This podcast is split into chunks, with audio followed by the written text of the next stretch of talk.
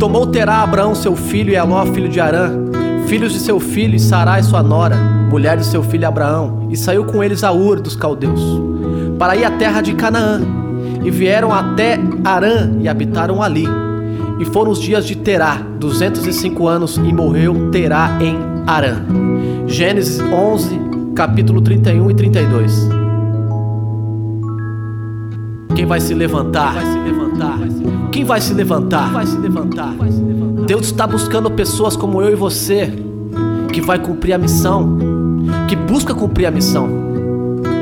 Terá ali nessa passagem que a gente acabou de ler, Deus deu uma missão para ele e falou: Terá, vai até a terra de Canaã. Mas Terá, por algumas razões, ele parou até a terra de Arã. E não sei se tinha alguma coisa ali que chamava atenção a ele, que talvez o agradava ou até levava ele ao conforto. Fez com que ele parasse e ficasse por ali um tempo. Talvez o coração dele fosse por um tempo, realmente.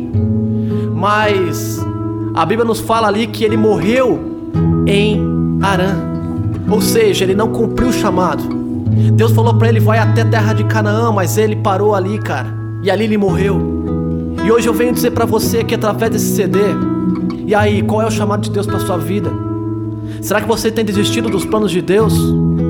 Será que você tem desistido dos sonhos de Deus? Daquilo que Deus tem preparado para você e falou: se levanta, levanta e anda, vai, pois eu vou te ensinar todas as coisas. Pois eu vou enviar o Espírito Santo que vai te capacitar. Porque Deus, cara, Ele não escolhe os capacitados, mas Ele capacita os seus escolhidos. Assim Ele fez comigo, assim Ele fez com vários amigos meus. Muitas vezes eu e você se sentimos incapazes de cumprir aquilo que Deus mandou eu e você fazer.